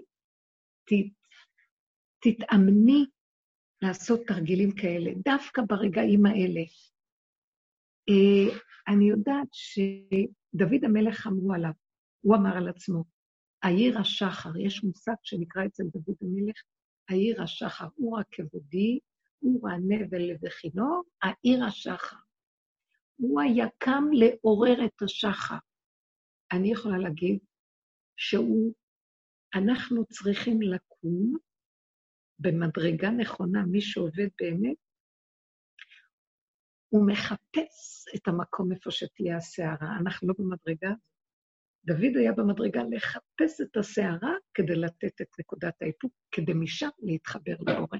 שימו לב איפה הוא ידע שהשם נמצא מאחורי השערה, אז הוא לא נבהל ממנה. וכשהיה לו מצבים שקטים, הוא אמר תודה, וכשבא לו השערה, הוא אפילו, היה מצב שאפילו חיפש אותה. אנחנו לא במדרגה לחפש אותה, אבל כשהיא באה, אז אנחנו נסתכל עליה ונגיד, ניתן שריר בלב, את, ורד, יש לך ילדים, נכון? את יברת לידות, נכון? תאמצי את השריר פנימה, ותגידי, אין כאן כלום, שקט ושלווה, אני מבקשת, השם תחזיק אותי, אין כאן כלום. אם היינו חזקים, נחושים כמו נחושת, דרוכים וממוקדים בנקודה של הדרך, זאת אומרת, בהתאמנות של המיקוד הזה, השם היה בא לקראתנו ומפרק לנו את כל השערה, ופתאום היינו רואים, זה דמיון, אין כלום. אני רוצה שתתאמני שם ורד, זה המקום שלנו, ולכל הבנות היקרות. כל רגע באה שערה מכיוון אחר, מישהו אומר לי איזה מילה, מישהו זה, תדעו לכם, נו שריר, יפה מאוד אמרת, כבר לא מוציאה את זה החוצה, כי אנחנו מבזבזים את האנרגיה על ידי הצעקות ועל יציאתה, גם אם יצאנו, תחזיקי, שנסי מותניים, תנסי לתוך הנקודה, העולם הוא רק סיבה בשבילנו, המחשבה של השערה במוח היא רק סיבה בשבילך להגיע לנקודה, את צריכה אותה, מעוררים לך אותה, מעוררים לך את השחר, לא, את מעוררת אותו, השם שלח לך את השערה הזאת, יש לך למעשה שערה כזאת הרבה, היא קבועה, ולא יעזור לך כלום עד שתעברי דרכה ותפרקי אותה לרסיסים ותמוססי אותה, וממנה יתגלה לך עוד. זה לא שתברחי ותמצאי אור, מתוך השערה עצמה נמצא אור. אל תפחדי, צריך להתאמן על זה. כן, אני כבר מבינה שאני לא יכולה לברוח ממנה, כי באמת זאת אותה שערה כבר המון זמן, ואני הרבה פעמים עוצרת ואני שואלת את הקדוש ברוך הוא, מה השיעור שלי כאן, מה אתה רוצה ממני? וואי, קח את זה ממני, כבר אין לי כוח לזה. רגע, ורד, זאת לא התפילה הנכונה. מה אתה רוצה ממני כבר? אנחנו לא שואלים, הוא שלח לנו את השערה, זה מה שהוא רוצה מאיתנו. להסתכל עליה ולא לתת לה מקום. אז תגידי לו, נתת לי מטלה שהיא גדולה ממני, אתה חייב לעזור לי. תרגיע את השערה הרגשית שלי, היא דמיון שמשתלט עליי. זה לא מה אתה רוצה ממני, את יודעת מה רוצה ממך, שתבקשי ממנו שיעזור לך, תעזור לי, את כבר יודעת, לא מה אתה רוצה ממני, אני יודעת מה אתה רוצה ממני, אתה רוצה שאני אעבור את השערה הזאת, איך אני יכולה לחצות ים סוער בלי כלום? מה אני, זה בדיוק סיפורי הצדיקים שהם שמו את החגורה והלכו על המים, הם עשו כל מיני ניסים, אנחנו רוצים שאתה תשים לנו, מה אתם שמו את החגורה? זה לא הם, הם נכנסו לדרך, וזה בעצם כשמספרים על תנאים, שהם היו בסערה בים, המדובר על סערת הנפש שלהם, זה מדרש, זה דרוש לקבל שכר, זה משל, פעם הפליגה ספינתי, כך אומר אחד התנאים, הפליגה ספינתו של אותו תלמיד, הוא פשוט נכנס למציאות של סערה, לתוך נפשו, ומתוך הנקודה הזאת הוא תנק, תעזור לי, תהיה איתי, אל תעזוב אותי, יתמקד, ושמו לו חבל ללכת שם. זה מהלך כזה שאסור לנו להיבהל, זה שאלת סרק מה אתה רוצה ממני. יכול להיות, יוצא לי מהצעקה, מהכאב, אבל התשובה מונחת מיד. אין מה, יש, אתה רוצה ממני, ואני לא יכול לדעת. את כבר יודעת מה רוצה ממני. כן, אנא השם הושיע נא, זה המקום. בדיוק, אתה רוצה שאני אעבוד? עכשיו תקשיבי, ורד, אתה רוצה שאני אעבוד? מי אני שאני יכול לעבור כזה דבר? רק אתה יכול להעביר אותי. אז אתה תעביר אותי. אני לא יכולה, אז הוא מחכה לקריאה הזאת. יש אחד שיגיד, טוב, אני יכול לעבור, אני גיבור. אנחנו לא במקום הזה. זו עבודת הנוקבה. עבודת הנוקבה היא לא עבודת הזכר של הדורות הקודמים. עבודת הנוקבה היא תמיד בלא יכול ורק אתה יכול. למה לי בכלל להתאמץ? הוא גם, אם אני אתאמץ, הוא מכשיל אותי מיליון פעם, לא הולך לי כלום.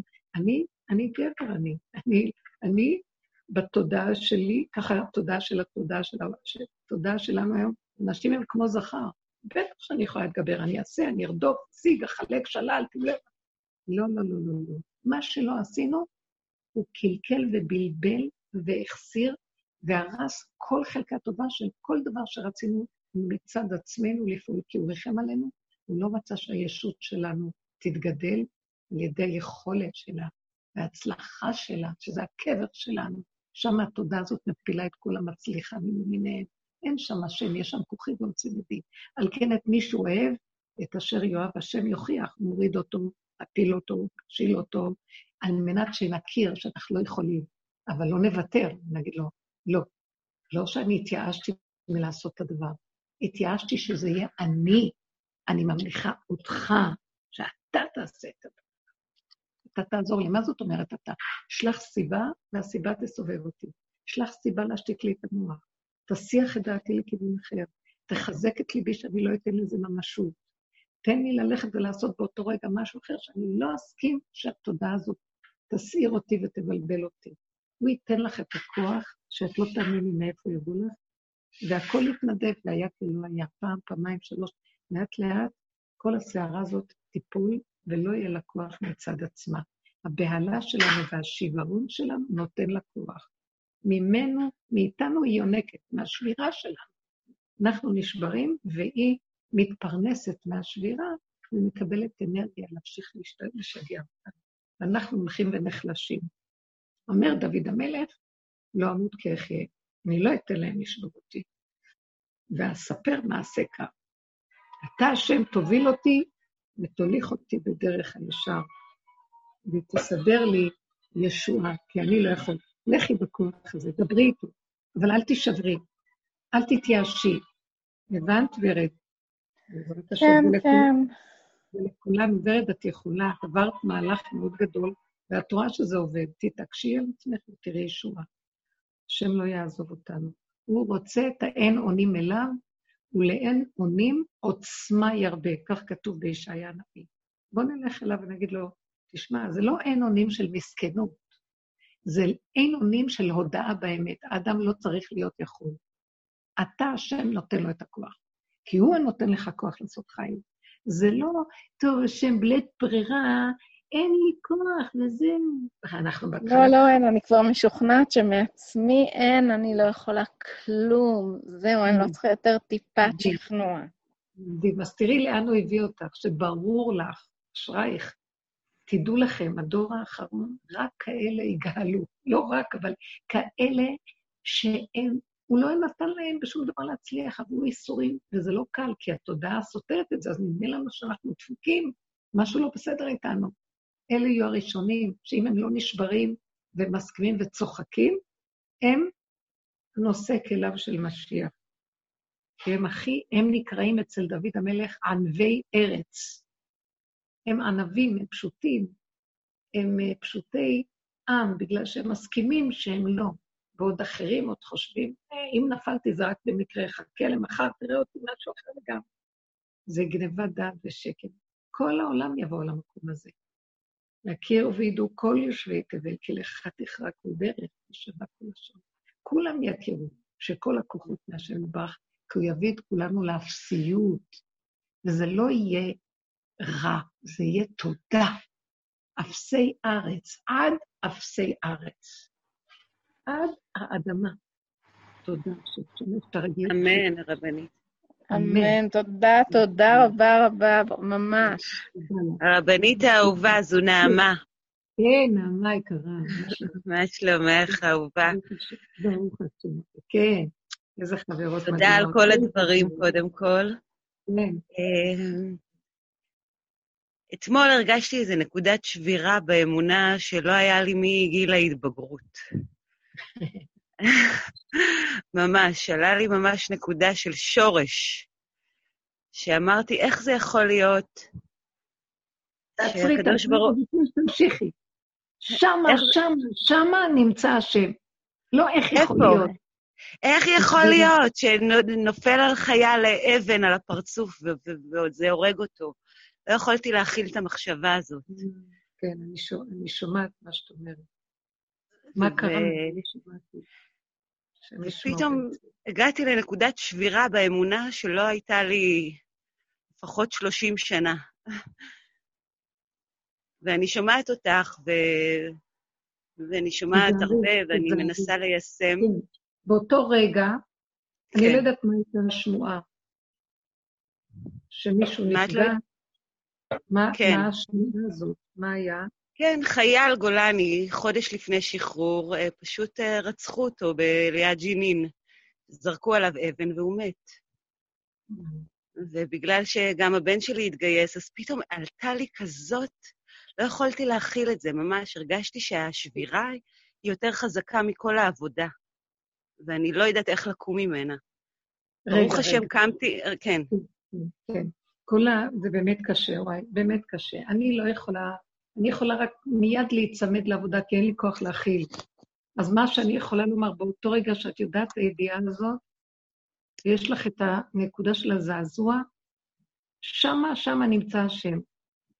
הזעזוע, כל התמונה... היה גם נקודה של עצב, עצב מאוד גדול, וחוסר יכולת להכיל את זה, ואיך זה קורה בכל העבודה, ואיך זה... לא יכולתי להכיל את זה ממש כמו ילדה קטנה.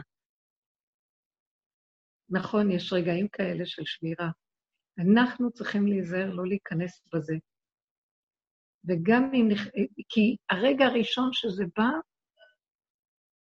היינו צריכים ישר, זה קשה, זה קל לי לדבר, אבל אני חייבת להגיד, הרגע הראשון שהזעזוע הזה בא, כשאנחנו בעבודה, את הזעזוע הזה הרגשי, כל צורה רגשית, מה שהיא שממש מטלטלת אותנו, היא הנקודה ששם אני צריך להעביר אותה להשם באיפוק, שלא ילך באופן ההוריזונטלי, האופקי, ויתרחב, אלא ישר להרים אותה להשם.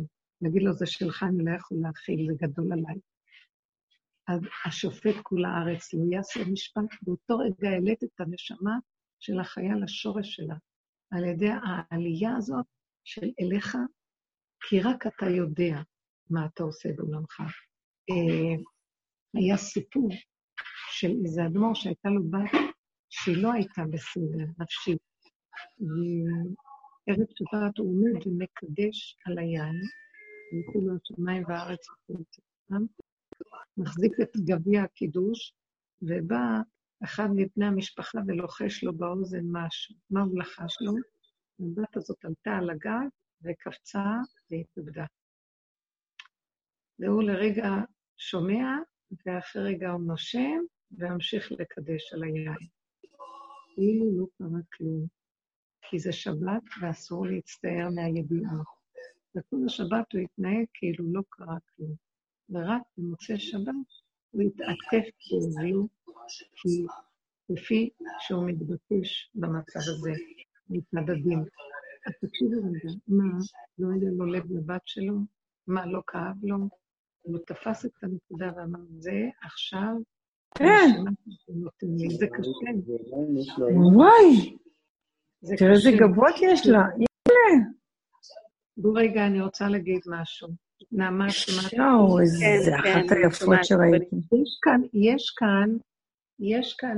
גם האמא יפה, כמובן. רגע, מישהי מדברת ברקע עם רמקול פתוח, זה מפריע לרבני. נכון, זה קשה לסגור.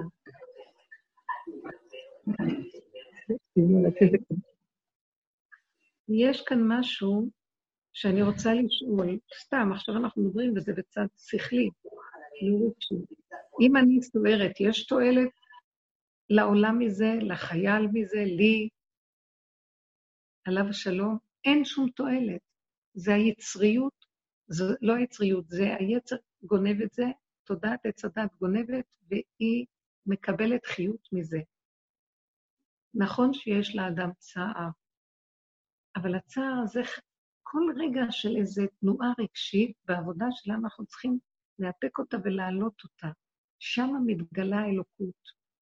האלוקות שמתגלה, היא קודם כל מרגיעה, פתאום יש ידיעה ברורה בנפש, שהכל מושלם בצדק ובמשפט שהשם מנהל את עולמו, ורק כלפי חוץ זה לא נראה, זה לא ברור. כי כאן זה מסך שמסתיר מאיתנו את הכל. יוצא שאת נשארת נפסדת, אין כלום תועלת לחייל מזה, והשם לא מתגלה. אז זה דבר שאנחנו, זה לא קל, מאוד קשה לי שאת אומרת ההגיעה הזאת, אבל אני, מאחר ואני נגעתי בנקודות שראיתי, אני לא יכולה להכיל. גדול עליי. ההתמעטות והקטנות הביאו אותי למקום שאני רואה שאסור לי טיפה להרים ראש. אני ארים, אני מאבדת את הקשר עם השם. רחב אושר היה אומר, החמור מאבד את אבוס בעליו, מי מחיה אותי פה? הוא לא רוצה לאבד את זה. אז אני אומרת, נכון שזה ידיעה, אנחנו חיים בעולם תקשורתי שהוא מלא צרות, כאבים, כי כל היום אנחנו מופגזים בידיעות לא נורמלי, לא אנושי בכלל שאדם יכול להכין. מחלות ותשושות וחולאים וצער ורובים. ואנחנו עוד אומרים, זה מאוד חשוב שנשתתף בצער של העולם והכול. אגיד לכם את האמת, התרבות הזאת חייבת להתפסק. אני לא יכולה לדבר באופן, אני יכולה לדבר, כי מה אכפת לי אם אני אגיד? צריך לנעול, להוריד את השלטר של התרבות, כל צורת המדינה, איך שהיא נראית. אני, יש לי מה להגיד, עכשיו שהלב נדלק לי, ואני אומרת את זה להשם יתברך. עד מתי השם? עד מתי אתה נותן למציאות הזאת לשלוט? עד מתי המציאות של התרבות, איך שהיא נראית, של המדינה? הצבא וכל השאר, זה לא באמת הקו שאתה מוצא בו, זה לא יסוד האמת. זה כואב לי, שהרבה דברים שנעשים פה לא ברורים, ויש הרבה פעמים כלפי חוץ מה שלנו נראה, שזה קורבנות שווא. התודעה הזו מצערת אותי. אני אומרת שזה גם כן מאיתך. למה אני אומרת שזה מאיתך? כי אם אני אגיד, אני אתן למוח שלי, אז אני אשבר לחלוטין, אני אומרת לו, גם זה שנתת להם רגע את הכוח הזה, זה מאיתך. אבל אתה יושב ומצפה, מתי נרים את הצעקה, ומתי נגיד לך, די, תתגלה, ואל תיתן למהלך הזה להמשיך. אני לא, אני אגיד לכם, אם אתם מסכימות, ואני אפתח את הפה, כי אני כאן מדברת יותר מדעה, שהיא באה ממקום נכון. לא פשוט ההתנהלות פה במדינה. ההתנהלות של הצבא, ההתנהלות של הממשלה, העניין של השרים, וכמה משרות יש בחברי כנסת וכל הזה. המון כסף עולה. אני עוברת לאורך ולרוחב, כשאני נוסעת כל הזמן, נסעתי הרבה. גשרים לבנים, וכל הזמן הכבישים לבנים, והרבה פעמים, שנים על גבי שנים, אני נוסעת ורואה. פותחים כבישים, אחר כך הורסים חלקים ובונים אותם, ובדים גשר ועוד פעם שמים ועוד מיליארדים של כסף, אני אומרת לעצמי. נכון שזה מפתח את הכבישים, אבל בני אדם, כמה קשה להם, אין להם איפה לגור, למה שלא ישקיעו באזרחים, מקומות דיור, זולים, למה הדירות כל כך יקרות? כבישים בלי, מיליארדים נשפחים על הכבישים ועל כל עבודות הכבישים ועל כל התשתיות האלה. ומה עם בני אדם? למה אין להם איפה לגור בקלות יתר? למה כל כך הרבה כסף הולך על ההנהגה המדינית, ולמה האזרח משלם כל כך הרבה מיסים כדי לשלם את כל המיסים? ולמה ככה נראו בתי הדינים ובתי המשפט וכל מה שיש? ומדוע ככה הצבא? כי המהלך שלנו המדיני מדי מתרחב ומתרחב, ואין לו, כמו מסטיק, אין לו תכלית, אין מי שיגיד לו, ואז הכל נמשך, והמציאות הזאת של הערבים נמשכת, ושום דבר לא ברור, ואז החיילים חייבים לעמוד על המשמר, ואז יש מצבים ש... ולמה? למי? ממש. שאלה גדולה מאוד. השאלה, התשובה הפשוטה שנותנים לי במוח זה, כי אתם לא הולכים איתי. קודם כל, אתם לא הולכים בדרכי התורה, שיש חוקות תורה. גם, אני לא מדברת על התורה של העולם החרדי, שיש לי גם כן, התורה היא תורת אמת, היא תורה אחת, אבל הצורה שבה אנחנו חיים אותה בגלות, היא לא מתאימה, לא על זה אני מדברת. אני מדברת על המהלך שיש גם בזמן שלמה המלך, שהייתה מלכות, והיה גילוי השם, היה צבא, אבל הכל היה בשלום, הייתה בהירות, היה כל דבר הלך לפי חוקות התורה, ולא היה קיצוניות. אף אחד לא בדק מי מקיים את השבת, מי לא מקיים, מי עושה ככה בחוקים, אף אחד לא בדק. הכל זרם על מי מלכות, הייתה גילוי שכינה, וכל אחד פעם מהנקודה של עצמו, ואיך שהוא יכול, ככה הוא קיים, והיו חכמים, והיו בתי מדרשיות, אבל הכל היה בלי כפייתיות, והיה חוקה, התורה יש לה חוקה, איך מתנהל צבא, איך מתנהל שלטון ומנגנון, והכל מתנהל לפי חוקות התורה, בשלווה, בשלום, בברכה, בשפע, איך כתוב בפרק ע"ב, לשלמה אלוקים משפטיך למלך תן, וצדקתך לבן מלך וכן הלאה, ושלום, ירד מים עד ים, ושלום עד בלי ירח. בזמנו של שלמה המלך, כתוב שהלבנה הייתה במילואה 14 שנה, לא התמעטה. היה שפע, ברכה, שלום, כי הוא הלך עם השם, הוא הלך עם התורה, הוא קיים את מה שצריך, היה שלטון של שלום, ברכה ושפע. אם בחוקותיי תלך ומצוותיי תשמור, ונתתי גשמכם בעיתם, ודאיש יציג את בציר, בסיר ישיג את זרה, ושכבתם ואין מחריד, והשבעתי חיה מן הארץ, וכל מה שכתב שם. אנחנו לא הולכים בחוק התורה, ולא רק בשכל של התורה, אנחנו לא הולכים במידות הנכונות. עכשיו, השלטון שלנו הוא שלטון של תודעת עץ הדת, שלטון יהודי. אנחנו מודים מהשם שזכינו לחזור, לדור בארץ ישראל ולקיים את המצווה הכי גדולה, כמי שדר בחוץ לארץ, כמי שאין לו אלוקה. אשרי מי שזוכה לשבת בארץ ישראל ולדור בה, שהמתהלך בה בדלת אמות, כבר מוכלים לו על כל עבודיו. וכל הדר בארץ ישראל כאילו קיים את כל התורה כולה. אז זו זכות מאוד גדולה, אבל אנחנו רוצים גם הנהגה של אמת, ושלא יהיו קורבנות שם, ולא יהיו המלחמות המתמשכות, שלא לא מבינים בשביל מה ולמה. שמה צריכים להתחנף לגויים, וכל הזמן לרצות את כולה, ולרצות את מדינת כל אזרחיה. אם זה מושב היהודים, שיהיו כאן יהודים, יכולים להצטרף גר ותושב, יכולים גם להצטרף, בתנאי שהם יקיימים מה שהתורה מבקשת מאיתם, וישבטו וילכו בשלום, וידעו כאן למה המקום הזה קיים, למי ולמה. התבלבלנו, אנחנו הולכים בדרכי אומות העולם, אנחנו הולכים בתודעה של העולם, מתחנפים לעולם, מפחדים לעולם, רוצים לרפות אותם, מתחנפים.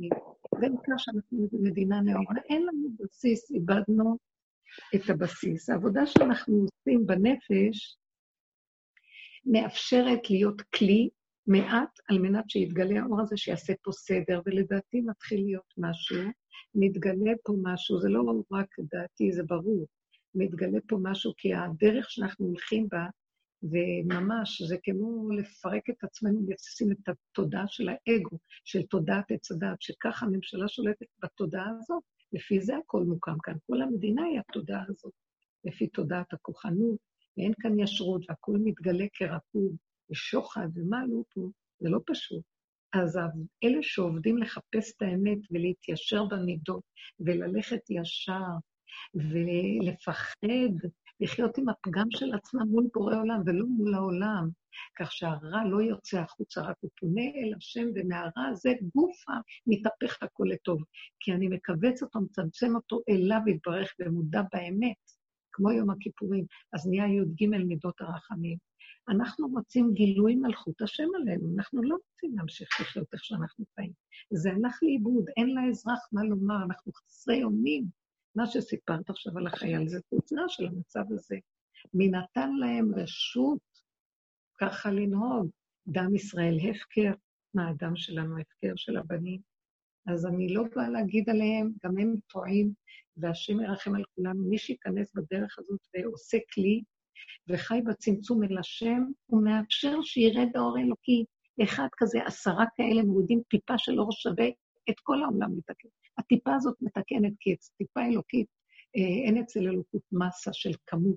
טיפה קטנה מסדרת את כל החולאים ואת כל הקלקולים ואת כל העיוותים וכל השליטה של החרדה והבלבול שיש פה. אנחנו מבקשים מהשם שיתגלה, אבל אנחנו צריכים להכין לו כלי, והדרך שלנו מכינה כלי.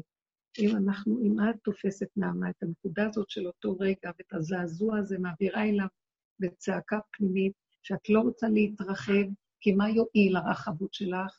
זה גם כן רגש שהלך לאיבוד, ויש לו יש פה איזה מין הנאה מזוכיסטית להצטער, יש משהו בצד הכרה, אבל זה לא מביא שום פעולת, אני מבקש מהשם, אבל התכלית, קח את הצער הזה, קח אותו, ובאותו צינור שרמתי לך, תתי לך קורבן, את הרגש שלי שעכשיו רוצה להתפנן עליי, רוצה להתרחב ביגון שלו, אני מוסרת אותו, הכי קשה לאדם להתאפק אותו. כי יש לי תקווה להיכנס למסכנות ולצער, ואני עוזרת את מותניי בחגרה בעוז מותניה, ואני מעלה אליו את הדיבור וצועקת אליך, אל תיתן לי ללכת לאיבוד, באותו צינור שהעליתי אליך קווה אל השם, עשיתי לך קו, תרד בקו הזה ותתגלה פה, תתגלה, אני מעלה אליך קורבן, אל תבזה את קורבני.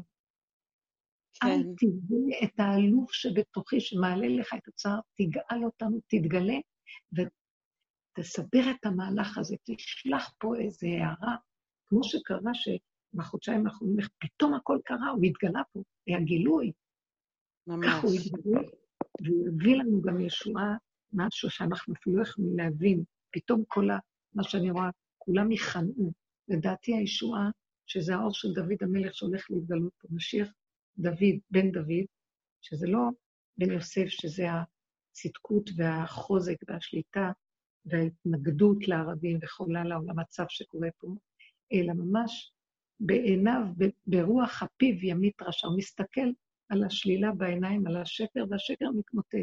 דוד המלך יש לו כוח אלוקי, פנימי, שהוא לא בא מצד הטבע, השונא, הכועס, מתגבר, המשתלט, אלא שמזה גם הסתרה חיה, מזה הערבים מקבלים כוח והם דווקא נגדנו, ושונאים אותנו.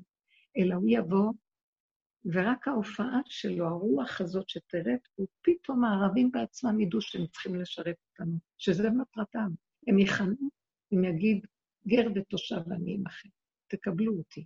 אני אקיים את מה שעל פי דין הגר חייב, תשב, חייב לקיים שבע מצוות מנוח, וכל מה שהתורה דורשת ממנו, והוא לא יהיה עוין ולא יהיה ירים ראש עלינו, וכל הזמן יאיים עלינו, הם יבינו מעצמם ויחנעו, זה מה שהולך להיות, נמאס מהמלחמות, הרוח של השם יכולים להשביט את כל השקר.